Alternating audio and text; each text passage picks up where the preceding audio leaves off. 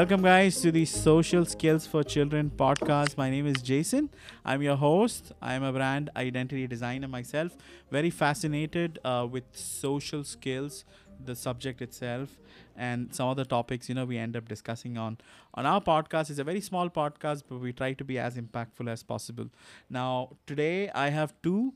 Uh, very close guests of mine and good friends also. I consider them like a family. I have Dr. Stone, uh, whom you see right here on the top, and we have Melissa, uh, you know, who is also with us right now. So today's topic is about selective mutism. We had a little technical hiccup, so just in case if you're watching this show live, you will hear what happens before, when, you know, things, uh, stuff, you know, which can uh, you know uh, sometimes happen technical glitches here and there now something which is a part of the process. So if you're watching the extended version just remember uh, we, ju- we just had to restart the whole show again. So i want to give dr stone the opportunity to introduce herself. So briefly tell us dr stone who you are what do you do? I want to also want to give you an update. The your website write read and lead org when i checked online it's showing the domain has expired. You may want to get that fixed Oh no, it hasn't expired. It it's um being redone. So GoDaddy is working on it and um they'll be finished I think before the end of the month. So it'll be up live. Okay, okay, no problem. Thank you so much for updating that. So, who are Yeah. you, Dr. Stone? So, you know, give us a short introduction. That would be really cool. I'm Dr. Suki Stone and I'm a literacy specialist. I teach dyslexic children and adults to read in 14 days or less. And I really thank Jaison and Melissa for inviting me um, for this topic because as a brand new teacher um, teaching fourth grade, I had a child who had selective mutism and I learned a little bit about it. And I am glad they asked me to be on to express the experiences I've had. Thank you so much for that, Dr. Stone. So, uh, I want to welcome Melissa. Melissa, thank you so much for joining this conversation. Uh, so, tell tell us what do you do, uh, who are you, and uh, why you are interested in this specific topic. Hi, my name is Melissa Kent. I'm an educational consultant based in Clearwater, Florida. I provide advocacy services as well as tutoring services in all subjects for all students. When I was a young girl, I had selective mutism, which is an extreme social anxiety disorder. So I did not speak at school. However, I spoke at home. Um, it's a very complex disorder, and not a lot of people understand it. So I'm here to raise awareness on it. Thank you so much for this. well, thank you, thank you so much, Melissa, for that short introduction. That was really, really appreciative of you. I'm gonna give, quickly give people an overview of what selective mutism is before we deep dive into further. There's a lot of articles just on selective uh, mutism, just observations and giving an overview. If you want, uh, you know, please go through some of them. Selective mutism is a complex childhood anxiety disorder uh, characterized by a child's inability to speak and communicate effectively in a social setting. Okay, some of these interactions could be verbal, non-verbal. Uh, you know, therefore, social engagement is generally compromised.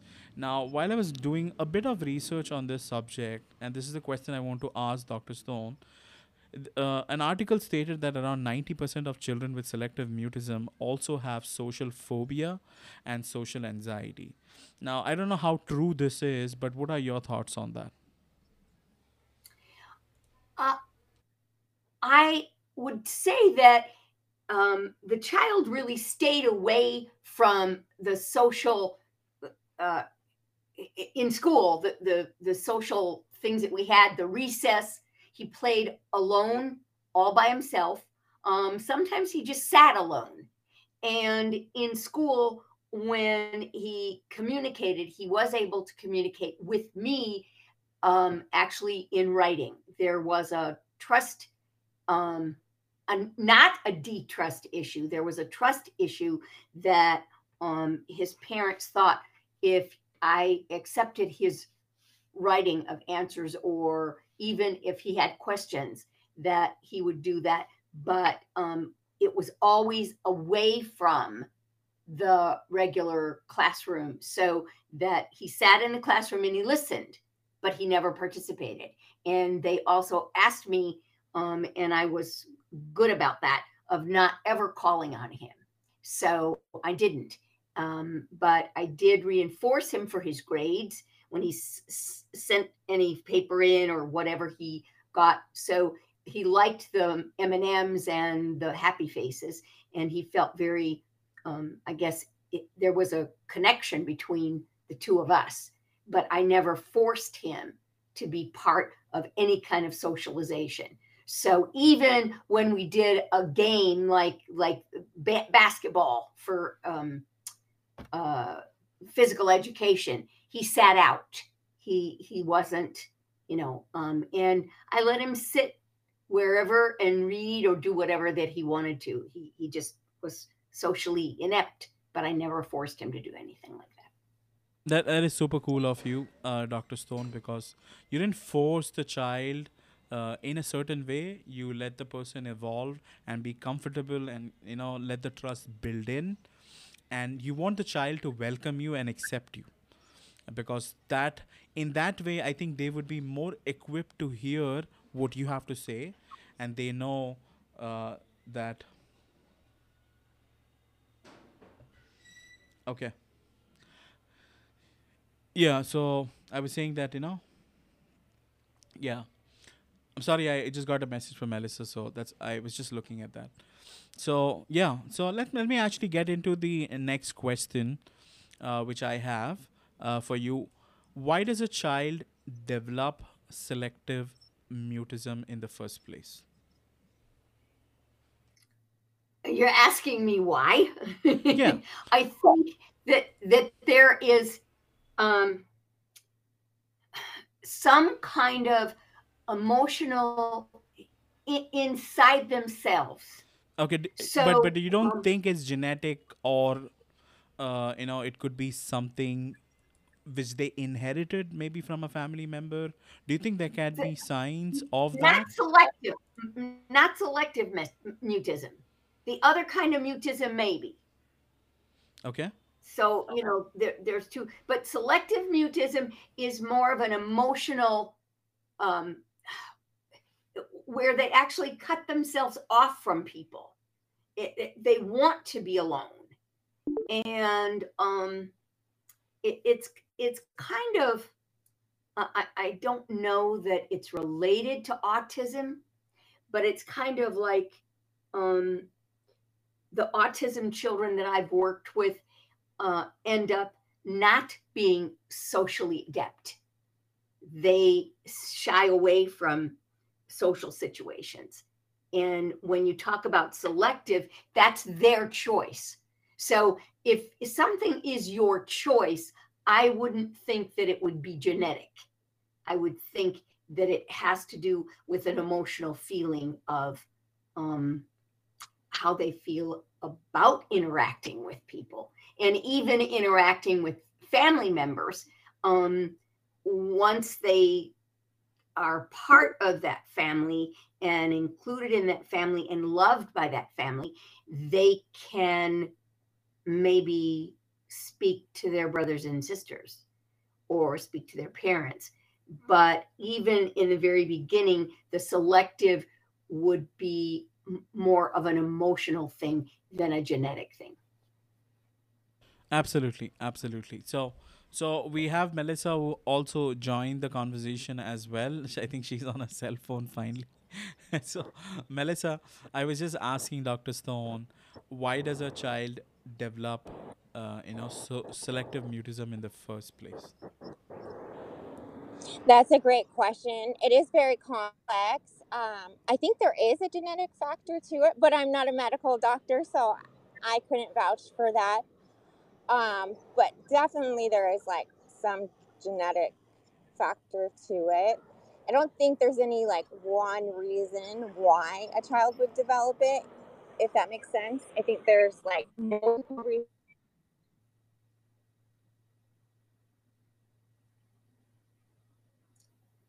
Is she frozen? Yeah. Technology.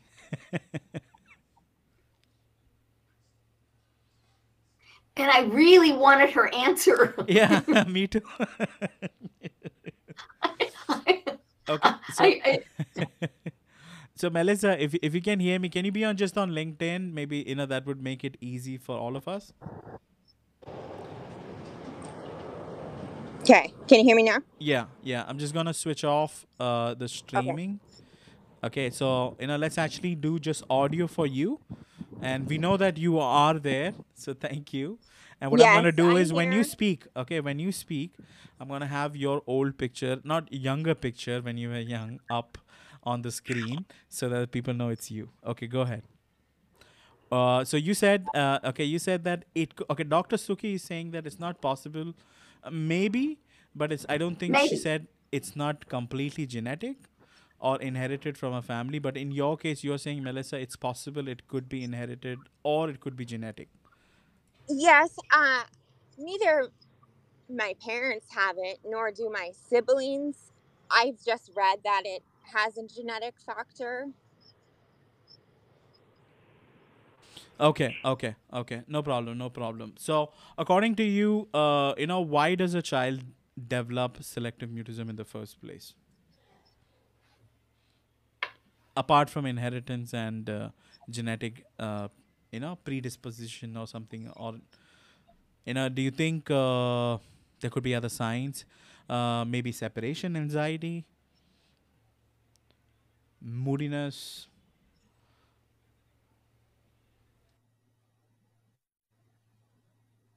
I don't know. I, I can't hear her. Dr. Stone, let's actually move on.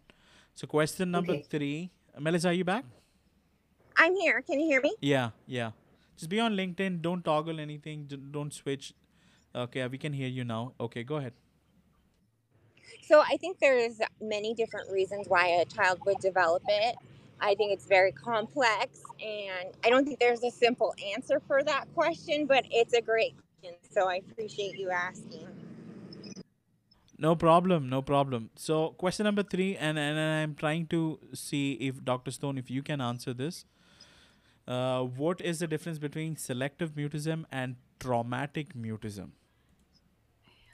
Um, I think that dramatic mutism is more medically understood and has a medical uh, as well as an emotional kind of thing so that it wouldn't nec- necessarily be just uh, selective means the child themselves chooses whereas the other might be a combination of things that are a part of why the child decides that they don't want to speak. Oh, this is this is very interesting of what you said. So, what you're trying to say that let's say that we have a, a sudden loss in the family, maybe the child witnessed a death of a family member or any other traumatic event. You know, let's say the house went, you know, was on fire or something. They had they lost kind of everything. You know, so this this trauma can lead to traumatic mutism, which is medically Yes. accepted. Okay, and this can happen all of a sudden, right?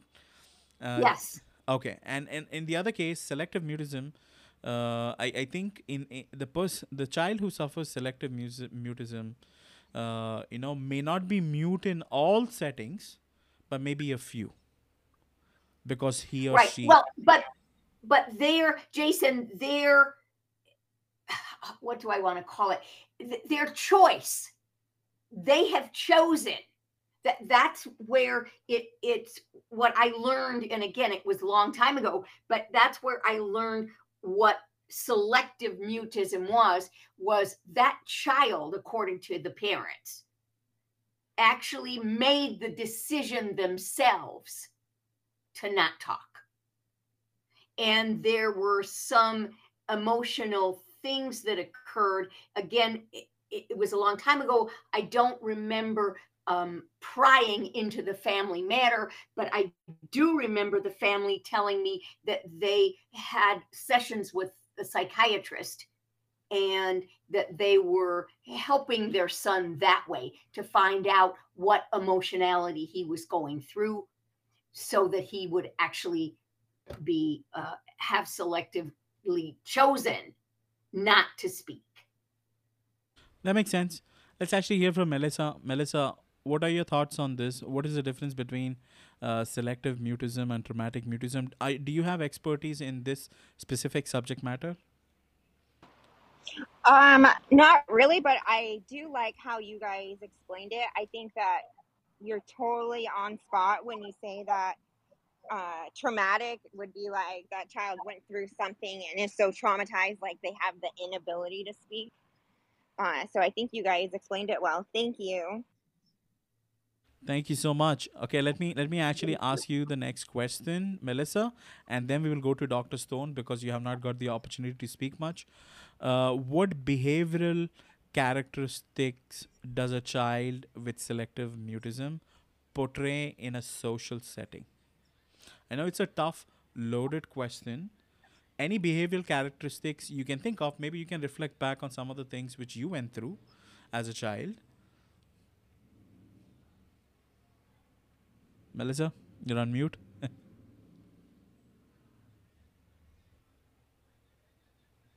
Melissa. Okay. Hello. Yes, yes, Melissa.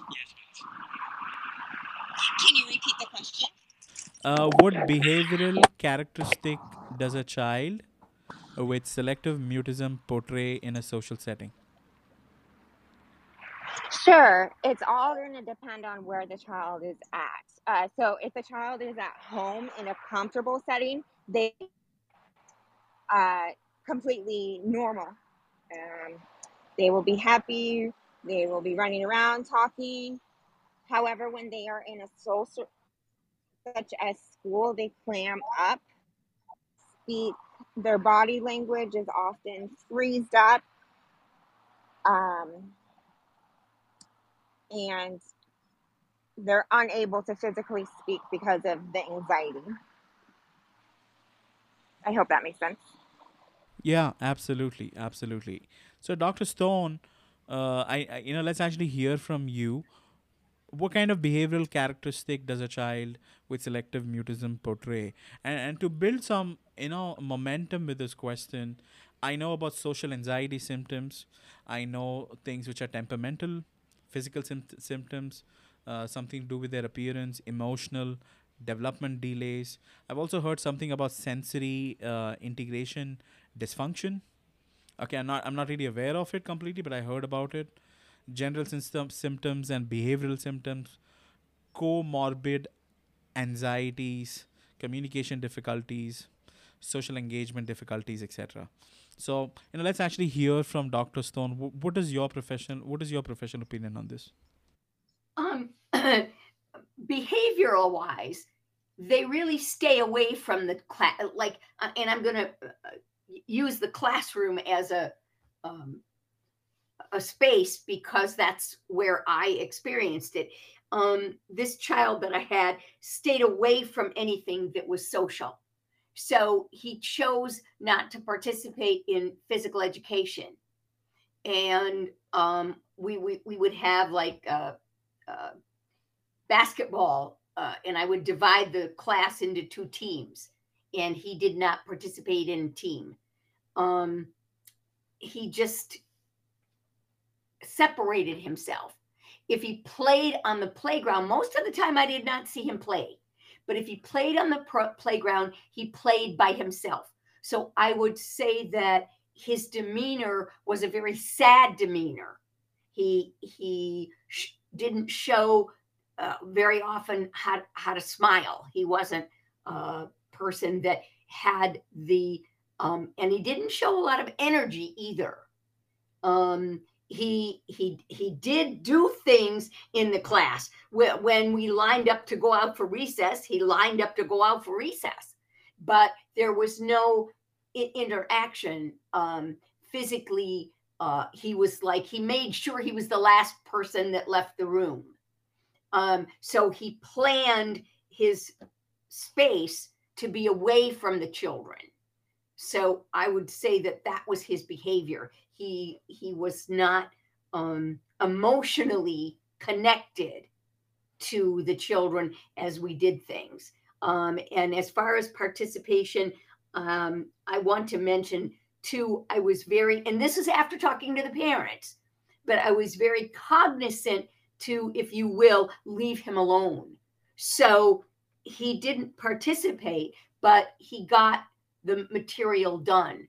And I didn't, if I, if I was doing um like little teams, not teams, but like three children together or four children together to have this activity, um, whether it was a science activity or a, he did it on his own and he didn't have to talk to anybody.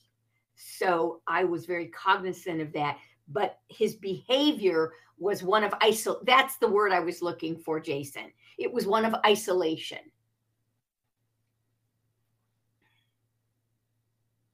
Awesome, awesome. Thank you so much for sharing that, uh, Dr. Stone. So let's actually get into the, the next question. All right. So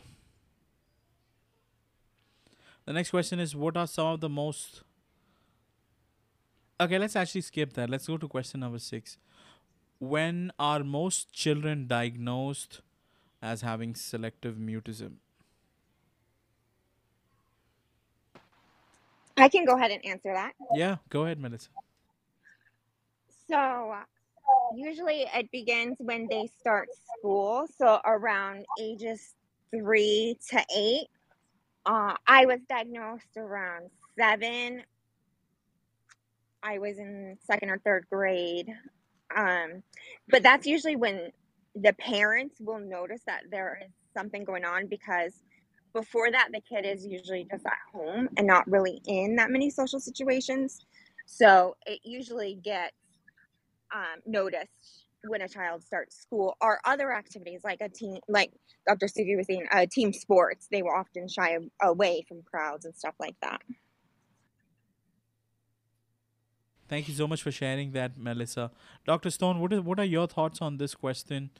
Uh, when are most children diagnosed with selective mutism what melissa said was very very spot on because when i was talking to the parent um, you know, usually in fourth grade, um, the children are participating in outside sports, or they want to have um, piano lessons, or they want to have some kind of. And um, his parents told me that um, they didn't put him in anything because he basically didn't want any kind of socialization at all. Just his family was all that he was you know counted on as far as um doing any kind of communication so that when children at that age melissa was talking about not necessarily three but in second third grade fourth grade or or um, high, higher grades are participating in sports or um, drama or uh, music uh, they don't end up participating in those as opposed to other children that that say, "Oh, I want to um, take this class," or "I want to do soccer after school," or "I want to do that." That they have no um, interest uh, in those kind of choices. So I, I very much support uh, Melissa's answer to um, that question. That it is that is really lovely. So in, in that case, Melissa, my next question, since you were into the education space for a really long time, why is that so many few teachers, therapists, physicians, understand selective mutism? That's a great question. And I think there's many different answers, but one of the biggest reasons would be that it's it's a rare disorder. Uh, only one in 140 kids have it. So there is not a lot of training or supports for students with selective mutism. Um, and sometimes it can be misdiagnosed for something else like autism or sometimes parents just think that the kid is like having um, a phase like they're they're just not talking for a couple weeks but yeah that's my answer Yeah, that, that is really cool. That brings me actually to another myth which I found online. Uh, maybe you can speak on this. So, selective mutism is not the same as autism, right? It's two different things. But many people misunderstand it to be uh, linked to one another. Am I right, Melissa? Yes. That is true, I guess. Let's actually hear from you, Dr. Stone. Uh, why, why, why do you think so many limited resources are actually put together for teachers, therapists, physicians uh, to understand? I always have challenge, you know, pronouncing this word physician. I don't know, but I, no, but that's okay. Physicians, even physicians, but but the teachers and counselors, even counselors, um, as well as speech therapists, uh, have difficulty because it it there aren't that many children that are out there with it, and it hasn't been.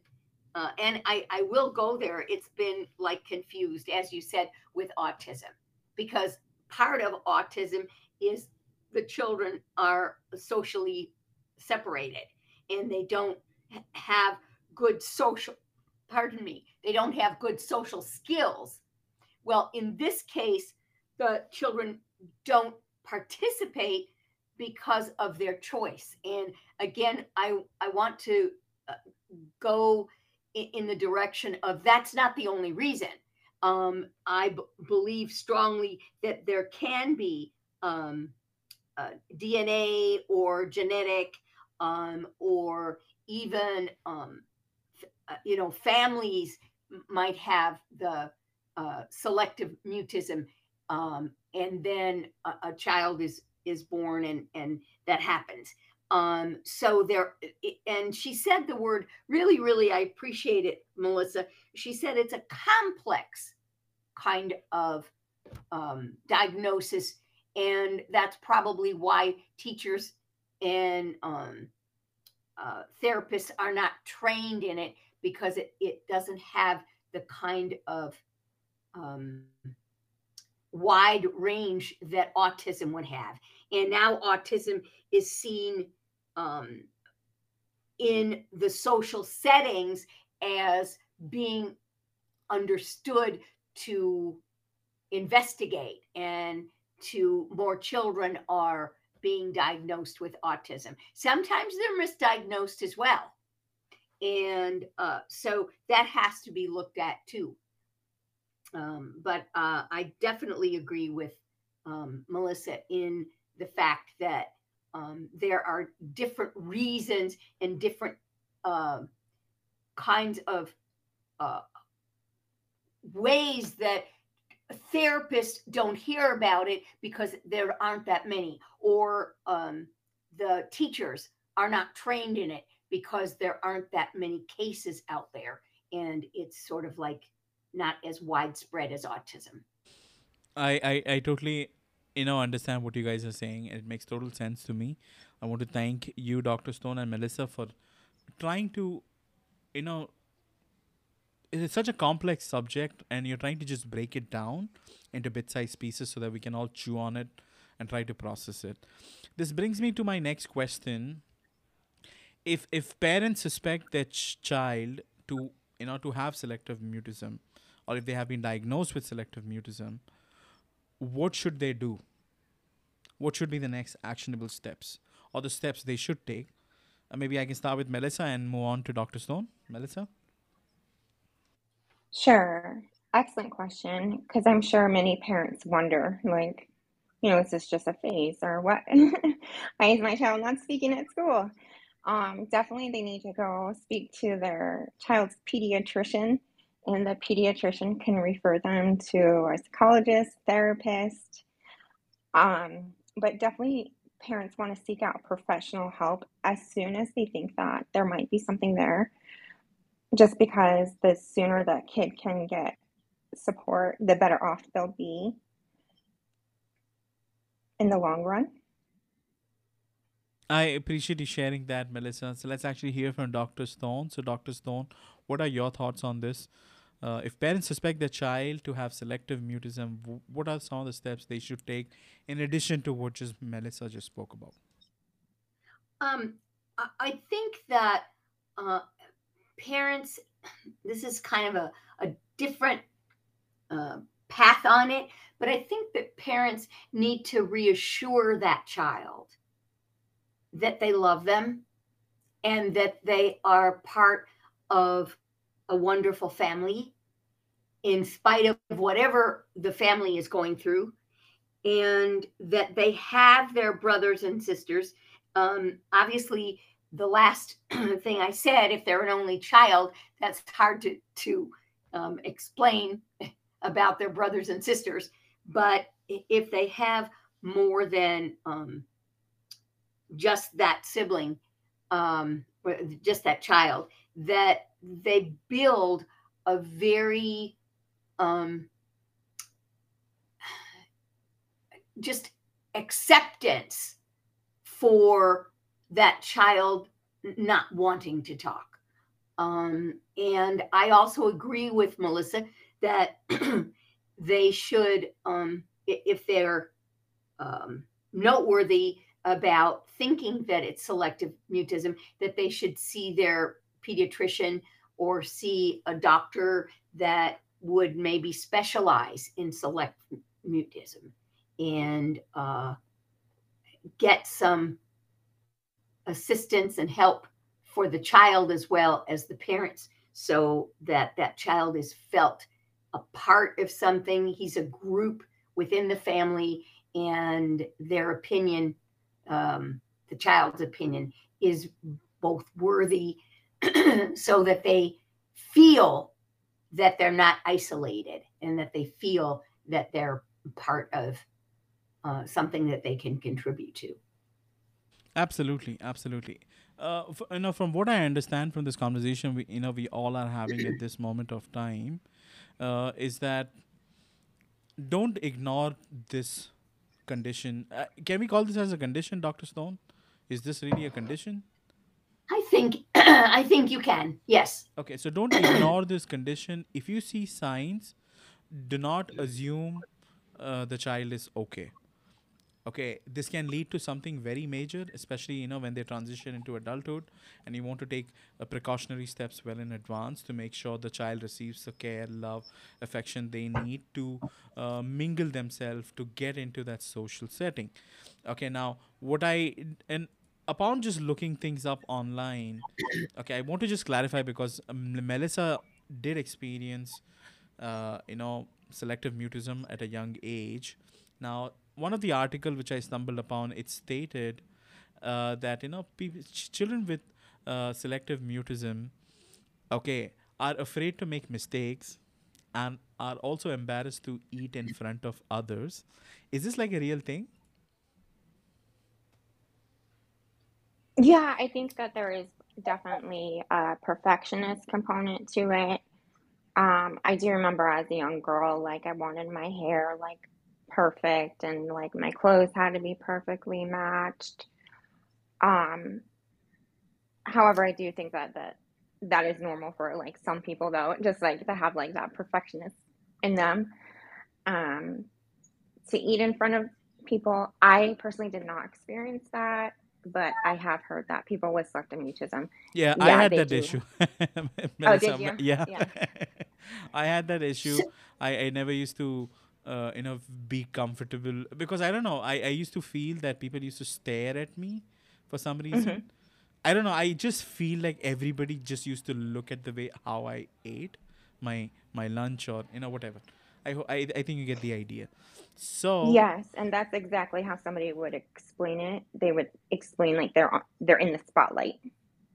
yeah, yeah. You, you know Mhm. what? You're right. Actually, you know, yeah, it did feel like you were in the spotlight. And and I, I also Melissa. yeah. Yes. Oh, I'm sorry for interrupting. I didn't mean finish your thought. No, Uh, no, no. Go ahead. Go ahead, Doctor Stone. Uh, did you eat with your classmates or did you eat alone? I did eat with my classmates.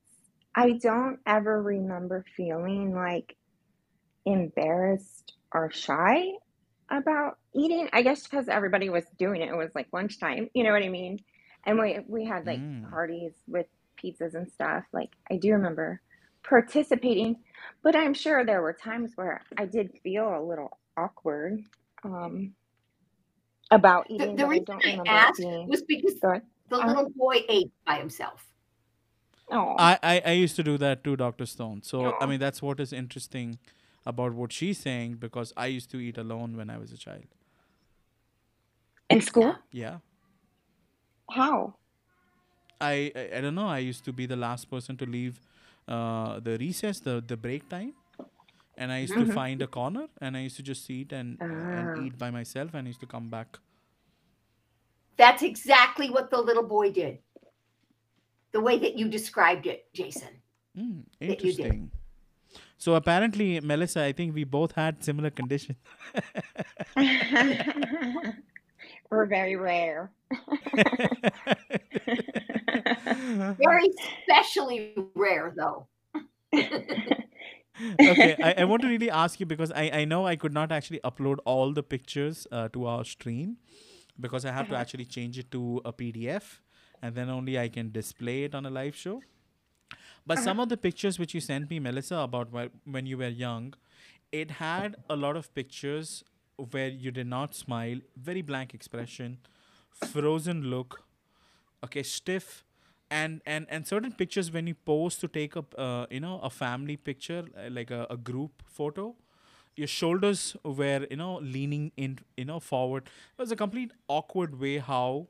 Okay, I'm not trying to, okay, make fun of you, Melissa. I'm just asking you, what made you uh, you know be in that way like you know why were you presenting yourself in what was running in your mind if you recollect from your childhood Um, I I I completely understand what you're saying about the body language, and I know exactly what that looks like. I don't know why I was doing that, or um, you know, why exactly I was. I think to me, I look un uncomfortable and unhappy. I'm sure I was, but at home, I was a happy kid, if that makes sense. Mm, Like I was a different. I was like two kids. Like at home, I spoke, but at school, I was completely mute. So, um, yeah, there's definitely lots of complex things with the disorder. I understand. I understand. Uh, I I also read something, Doctor Stone, wherein it, it states about uh, the sensory processing thing, which I just spoke. You know, maybe a few minutes back. They're sensitive to sound, light, touch, taste, and smell, and and some children have difficulty modulating uh, these uh, these input, these sensory inf- inputs, which may affect their emotional uh, responses. Uh, have you actually witnessed this ever with the child which you were taking? Did he show these signs, or did you find you know were you able to come across anybody else who had similar signs? No. Um, the only thing that he was sensitive of was the noise in the classroom. So if the kids were laughing or if the, you know, he, he, you know, he, he, I could see in his body language it was uncomfortable for him. He did not move. You know, he was in his chair or, and I did something that, and I, I did this because of his parents and because of, of him but um, I didn't separate him from the group. But his um, desk was kind of like a little bit away from the class. So um, he liked it that way. And when I asked him, um, "Do you want to come up in the front of the class and like be like you know one of the desks?" and and he said, "No, that was too close to the blackboard." so Did you hear that, Melissa? No, now At and I have to go there. I have to go there with you and say, I, how did I know that? Because he wrote it down. Remember, he was communicating Aw. with me, writing. So when I would ask him, I mean, he he listened to me when I would ask him, and I would say, you know, would you like to sit, you know, closer to the blackboard? And he would wrote, he wrote uh, too close to, you know, that was too close. He needed to be far away. yeah. Sorry, but you know, I I- I think it's about uh, you know that the child has uh, you know a comfort zone, and anything beyond that comfort zone, I I think they just find it awkward. In my case, uh, I I didn't used to like playing with other children. I used to just play alone. Uh, when I was young, and uh, and it can be just me being just at home, maybe just playing me playing with the toys. But I was very happy just being there. And when i when i used to go and sometimes you know rarely because you have sports days or events you know sometimes you you're asked to participate in such social setting. You're forced to actually participate in it. Okay i used to really worry about how if my clothes become too dirty okay if people are going to make fun of me okay more than you know participating in those events. I never used to participate anyways okay but i used to i used to be very cautious uh, you know something of those lines. I don't know it, it was confusing. To be could to be quite honest uh, we never had uh, the resources which we are speaking right now. At least during my childhood we never had those resources to at least look at reflect back on. I think maybe if that information was accessible uh, maybe things would have been a lot more easier uh, you know through through my development but luckily me and melissa i think we did the same thing uh, is that we came out of that shell and we broke the silence I have a question. Yeah. Thank you for allowing me to ask this question. Yeah. Did anything about your yourself being how do I say like you had a strength in something as you grew. And that strength was acknowledged and that helped you to grow out of your mutism? Uh. The recognition of something that you did that somebody acknowledged, whether it was a teacher or the kids in the school or your parents, although you, you might have not been selectively mute around your parents. But but I wonder if your and, and I'm having trouble with I. I i know what you're saying. I'll just tell you my view. I i was just too upset of being abnormal. I and i just wanted to fit in. Okay that's how i felt. Like you know you can stand out uh, to a large extent but at some point you don't want to be the odd man out because whenever you're the odd man out people still look at you. And i just used to find it awkward. So i think that motivated me just to break it uh, and just to fit in because i i i mean at this moment of time i embrace uh, you know the differentiating factor of me. But during that time reputation childhood when you're trying to grow up you know those things matter a lot right because you can get bullied and i used to get bullied a lot uh, so i don't know you know i want to actually hear from melissa melissa did you try doing the same thing were you trying to fit in like myself Um, that's a good question. And, you know, it was when I was younger. I'm an adult now, but so I'm trying to remember back. Um, I'm sure I wanted to fit in. I eventually broke out of the shell because I did have like a very understanding teacher. And that really helped me to feel comfortable to speak. And then once I started speaking with her, I gradually spoke with the students. And then by the time I was in middle school, it was it wasn't like an issue anymore. I'm still shy to this day, but I'm not you. yeah yeah you know that makes sense what do you think dr stone no, I I think that um, she. I, I'm listening to you very intuitively, thinking that you had this opportunity for feeling yourself better than you did when you were younger. And so you sort of broke out with starting to talk. So I think it had to do with something inwardly that y- you were um, kind of like uh, debating with, and and you know, and so.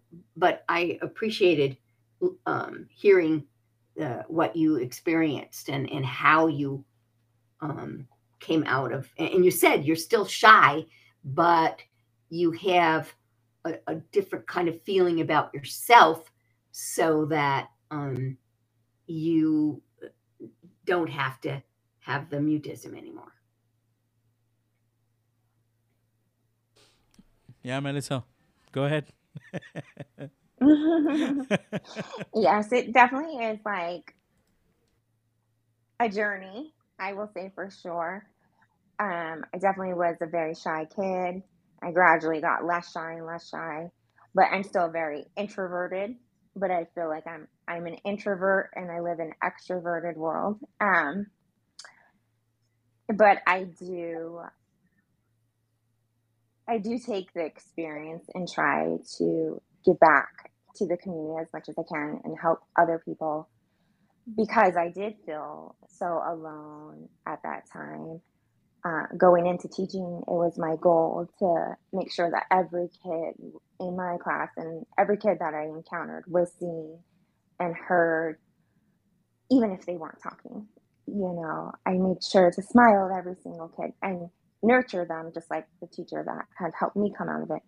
Help them even if they don't have selective mutism, but just help them feel comfortable and build the rapport with them because the relationship with them is going to be everything.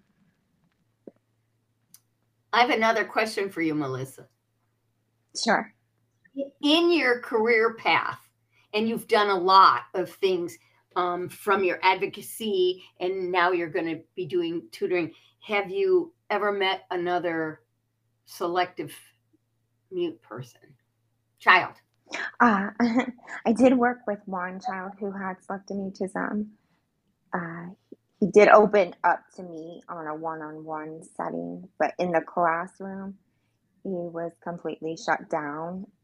He didn't have many friends, uh, so I tried really hard to just like build a relationship with him, and eventually, you know, he did open up, and it is very rare, so it's yeah. hard no, to know. It, it, you know, you. I'm, I'm glad you're helping that child out, Melissa. You know, kudos to you on that. Yeah.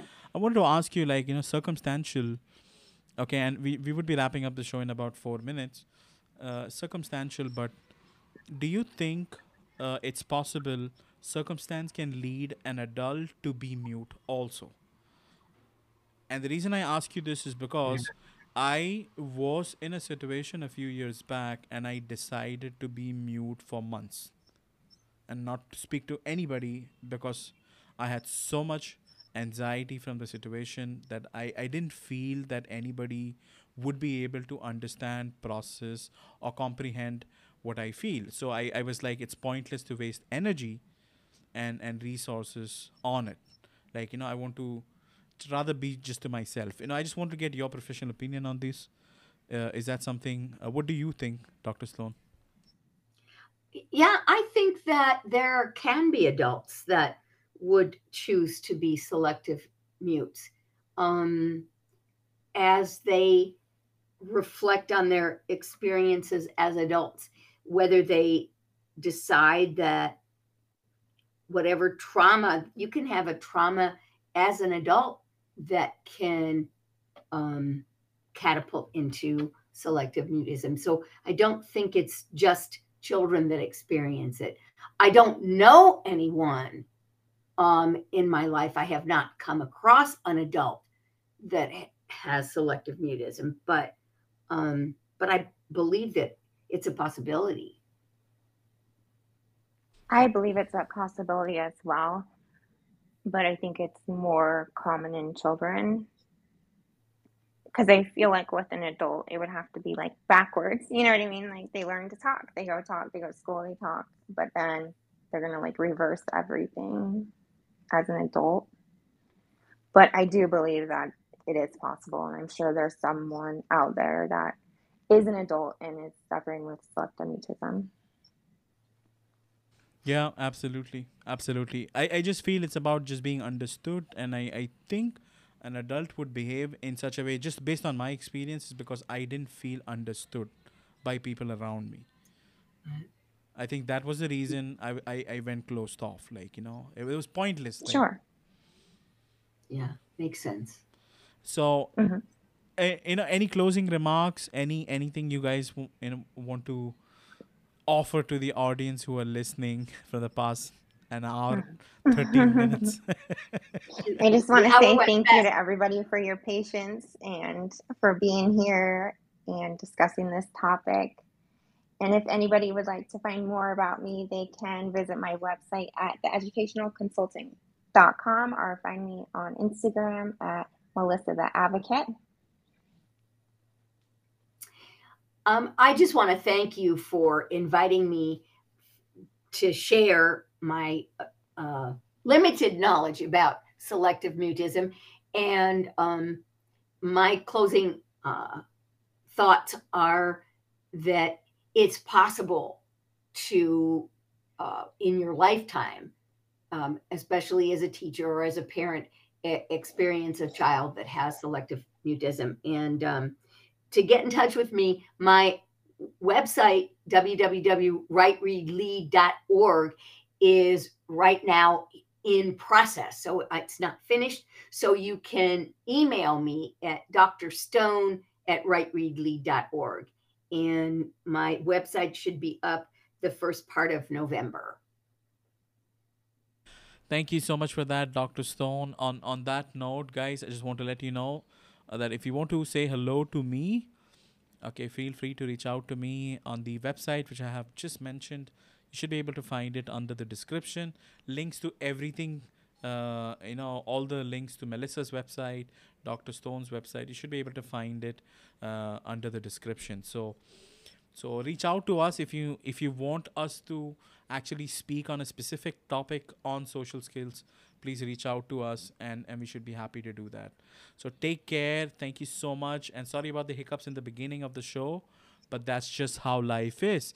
Always expect the unexpected and make the best uh, you know out of it right? We did not get scared.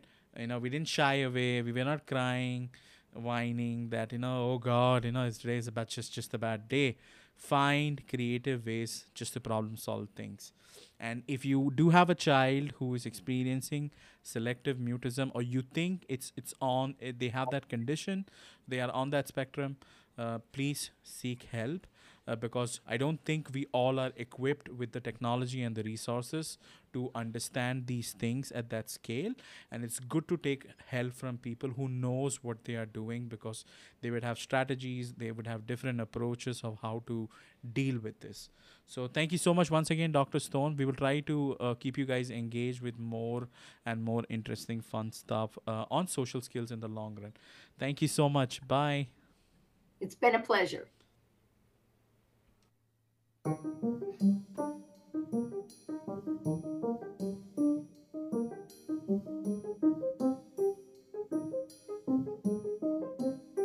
love his